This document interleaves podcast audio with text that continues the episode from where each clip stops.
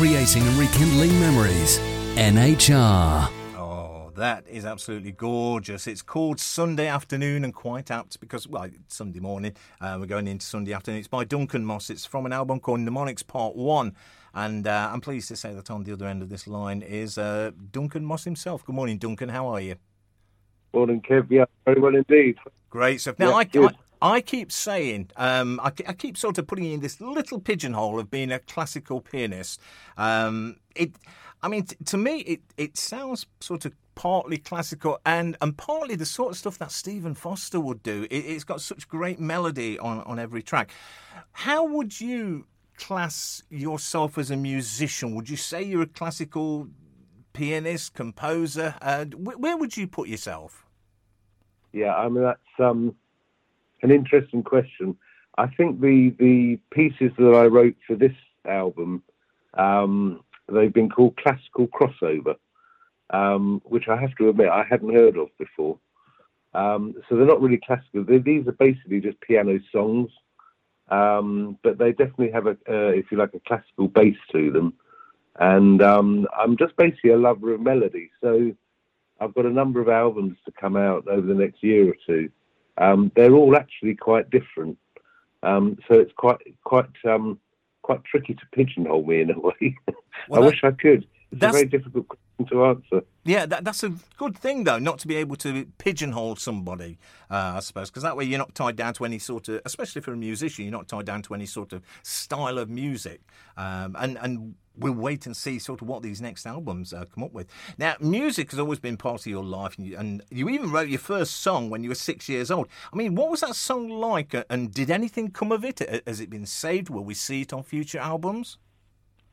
Do you know, I might well do it. it, it it's uh, I was actually six. I started learning the piano when I was five, and this was the first sort of song that I can ever remember writing. So basically, I think I was probably being a naughty boy, and my mother had told me off. So I wrote a song. It was only one line, and it was "I don't love my mummy anymore," um, which always caused her great amusement. Um, and in fact, I think I made amends because, I mean, I loved her very much. She died three years ago. And um, the first song on this album is called Goodbye Mum. Yeah. Uh, hopefully, I managed to um, offer some recompense for my first song. But um, no, that was the first one, and I remember it to this day. Well, I tell you what, the the the, the track that you've just mentioned, "Goodbye, Mum," it, it really does kickstart the album and give you a feel of what the album uh, is about. It's just beautiful me- uh, melodies uh, on there, and it runs all the way through the album. So, I, I imagine the "I I Hate My Mum" uh, w- was it an angry piece of music, or or what? How, you know, sort of how, how so what was the tempo Not- like? Not really. I mean, I can um, I can probably upset all your listeners um, by singing it to you, and it basically went, "I don't love my mummy anymore." There What? you go. Well, you know, five-year-olds they do this sort of thing, don't they? So I'm, I'm- sure that uh, all classical composers they hated uh, their mums at one stage for making them wanting to play the piano or whatever it was, and I'm sure they all got o- over it. So now, a, a music career had to wait uh, with you because you found yourself working with commercial property. Uh, was there any time during this period you thought that music was maybe just a pipe dream? Um, not really. I mean, to be really honest with you, I got sidetracked. Um, I started off as a musician, so earlier years, uh, post that uh, infamous song, I basically sang. I sang with church choirs. I got into cathedral singers, sang all over the country. Um, and then in my late teens, early twenties, um, I auditioned for and got in, and then sang with the London Symphony Chorus um, with the LSO all over, well, all over Europe, really. Um, and I'd written, I'd played in bands, and I'd been writing music, you know, continuously. Um, but I suppose eventually the, uh, you know, the, the, the dawn of reality comes, and you, you think, well, actually, I've got to put food on the table and a roof over my head. Um, and I literally fell into property really by accident. Um, but I enjoyed it. I mean, I found it very interesting. Um, so I uh, then qualified as a chartered surveyor. Um, was on the board of a FTSE uh, 250 company. I had my own company. Um, and I did that really for, I don't know what it was, probably, what, 25, 30 years. Um, but the, the composition and the music carried on throughout. But I think the the bottom line is it was just very difficult a to break into the industry, and also um, you find reasons not to do it, and the longer you leave it, the harder it is. Um, so yeah, it did take a little while, but I got there. I got there eventually. Yeah, it, it was a long overnight success, uh, wasn't it? So, That's but it. there was a dramatic turn of events though that uh, that made you change career uh, and and changed your life uh, and made you opt for music, though, wasn't there, with your health? Yeah, there was, Kev. I mean, basically, I was I was pretty burnt out. I mean, I was a very focused individual, and I had worked very hard. Um, and at this point in time, you know, I had a businesses. I had you know quite a lot of employees, and you know, so you have responsibilities not just to the family, but also to the people um, that you know are working with you. Um, and my wife and I went on holiday uh, to the Caribbean, and we're in this lovely restaurant overlooking the sea. Um, and yeah, I collapsed at the table. So the next thing I knew, I was on the floor. My poor wife thought I'd had a heart attack. Um, and having, I ended up in the hospital. Two days later, we came back to the UK. Um, I had some tests, and they basically said to me I've been diabetic, but I've been diabetic for a while and just hadn't known it. Um, so, to cut a very long story short, it was a bit of a wake up call, and I think that was probably the best thing that ever happened to me uh, because, as I say, I was overweight, so I lost five stone over the course of the next year and a bit, um, and really took myself in hand. Started doing lots of exercise, cut back on the amount of hours I was working, and as a, as a consequence of all that, I sort of really reevaluated what life was all about, and and you know I had this itch, Kev, that I really needed to scratch um, because I love my music. It goes right to the core of who I am. So yeah, on the back on the back of that, I basically changed everything over the course of the next sort of three or four years, um, and and ended up yeah back as a full time musician. Just goes to show, uh, sort of, you know, out of something as as bad as that, I suppose you've got something as good as what you've got today. So, how is your health today, by the way? Yeah, it's good. Um, I mean, I still, you know, have to inject insulin. I'm still diabetic. That hasn't gone away, um, but it's well controlled. And yeah, I'm fit as a flea, and yeah, I feel like I'm 20 again. So I'm really very happy. Jolly good. Well, that's great to know. So now then, the, the album Mnemonics Part One um, is, is it's almost like a diary of your life because every track on there, there's eleven tracks on there, and every track has a specific memory um, for you, hasn't it? Was it difficult to sort of pour sort of you know those memories, those feelings, the emotions, uh, and sort of just pour them out so everybody can hear them? Um, no, to be honest with you, it wasn't difficult at all. Um, you know, I get great uh, inspiration from things that are going on around me and feelings and just watching people interact. Um, where the music comes from, I don't know to this day.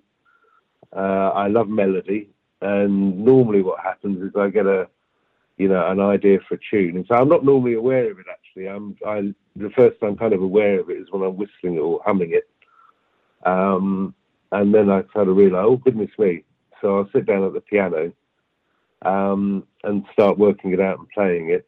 And what normally happens is that conjures up feelings or, or memories um, almost without exception. And then from there, it's really a very straightforward process. I mean, the tune, you know, the melodies tend to come, but the pieces tend to write themselves. You know, literally. I mean, I sit there and I get told off for saying, oh, and it took me five minutes or 10 minutes, but it really does. It comes very quickly once I start um, playing it. And if it doesn't come, then I tend to just ignore it, uh, come back to it later or forget it altogether. Now, that song that we played uh, to, to, open with Sunday afternoon, uh, I, I, love the explanation uh, about this because it, it, took you back to being a child when everything was shut on a Sunday. People of a certain age, like you and me, uh, we, will remember sort of everything being. You couldn't even go down to your shop and buy, you know, something uh, after twelve o'clock or something like that on, on a Sunday, and and I it'd have been nice to return back to those sort of days where Sunday was just a complete day of rest. You you know you don't go out shopping in town or anything like that. It's just a day just to recharge the batteries, and uh, and that brought back great memories for me as well. And the, the whole melody of that just being so relaxing is it's just a wonderful thing just just to listen and just to remember your own memories uh, by so, so thank you for that that brought back quite a lot of memories uh, for me as a, as a child sort of on Sundays as well now then it's called Mnemonics Part 1 Mnemonics Part Two is going to be released on 17th of February. Now, this this will be um, it, it's an orchestral, more orchestral version of, of the album. Tell us a bit about it. Yeah. Um, well, first of all, I'd, I'd, say we it was originally the, the, February date, but we've just agreed to put it back to March. Okay. Yeah. Uh, simply, we, you know, because we're getting quite a lot of interest in this one, so it seems a bit wrong to, to bring it out quite so soon. So it'll probably be towards the end of March. Um, yeah, Mnemonics Part Two. I mean, this came about. I'd written the piano album, and I have a pal uh, chap called Steve Sidwell, who's a brilliant arranger. He's Grammy Award-winning arranger, you know, top of his field. And we were we were chatting about it over a pint, and I played him uh, one of the uh, one of the songs, and he said, "Oh, you know, this is lovely." And I said, "Well, I was sort of toying with the idea. I wrote it as a piano album, but I'm toying with the idea of, of orchestrating it and putting it, you know, doing it with an orchestra." And he said, Well, I tell you what, why don't I do one and then see what you think? So he did one as a demo, um, sent it through, and I absolutely loved it. I thought it was superb. Um, so I said, Well, you better go and do the other 10, um, which he did. So the upshot of all that is we have 11 beautifully orchestrated tracks with the piano. Um, and we recorded it at Air Studios uh, in Hampstead in London back in uh, March, I think it was. And it sounds absolutely glorious. And one of the, the lovely things about it is we just come out of the last lockdown. Um, so the orchestra arrived uh, early on the Saturday morning, and everyone was just so happy to be there. Um, and you know, because they, they they hadn't played together for, for a long time. Um, so the feeling and the joy in the studio was one of just complete joy and I think that came through in the music because it was really uplifting. You know, the first uh, few chords, literally all the, the hairs on my arm stood up. So I'm really pleased with it, and I'm really looking forward to getting it out um, because I think it's um, very, yeah, translatable. I think people will get it. Well, I'll tell you what, I, I love this album, so I'm going to love even more uh, the the orchestrated version uh, of the album. I can't wait for that to come out. So March is when we need to look forward uh, for that. Now, I, I, know you write consistently. Um, so how many compositions have you actually got stored up to be heard for future albums? Uh, do you keep count of them? Yeah, the answer to your question is a lot. Um, because I think having been, if you like, freed from the shackles of of my previous life. Um, you know, I mean, my manager says I'm a, I'm a machine. I mean, I'm just prolific because I've just got so much um, to do. So the upshot of where I'm at at the moment, when sort of seven years ago, I packed everything in and started doing this. So I've got an album called Stages of Life, um, which is an orchestra and a 14-piece band, um, and it's got some narration in and it was, if you like, my first, uh, if you like, main album that I did when I came to London. So, but we've just put it back to do these two first. Um, but that's a double album. That's about an hour and twenty minutes of music, and it's essentially, again, uh, if you like, personal experience.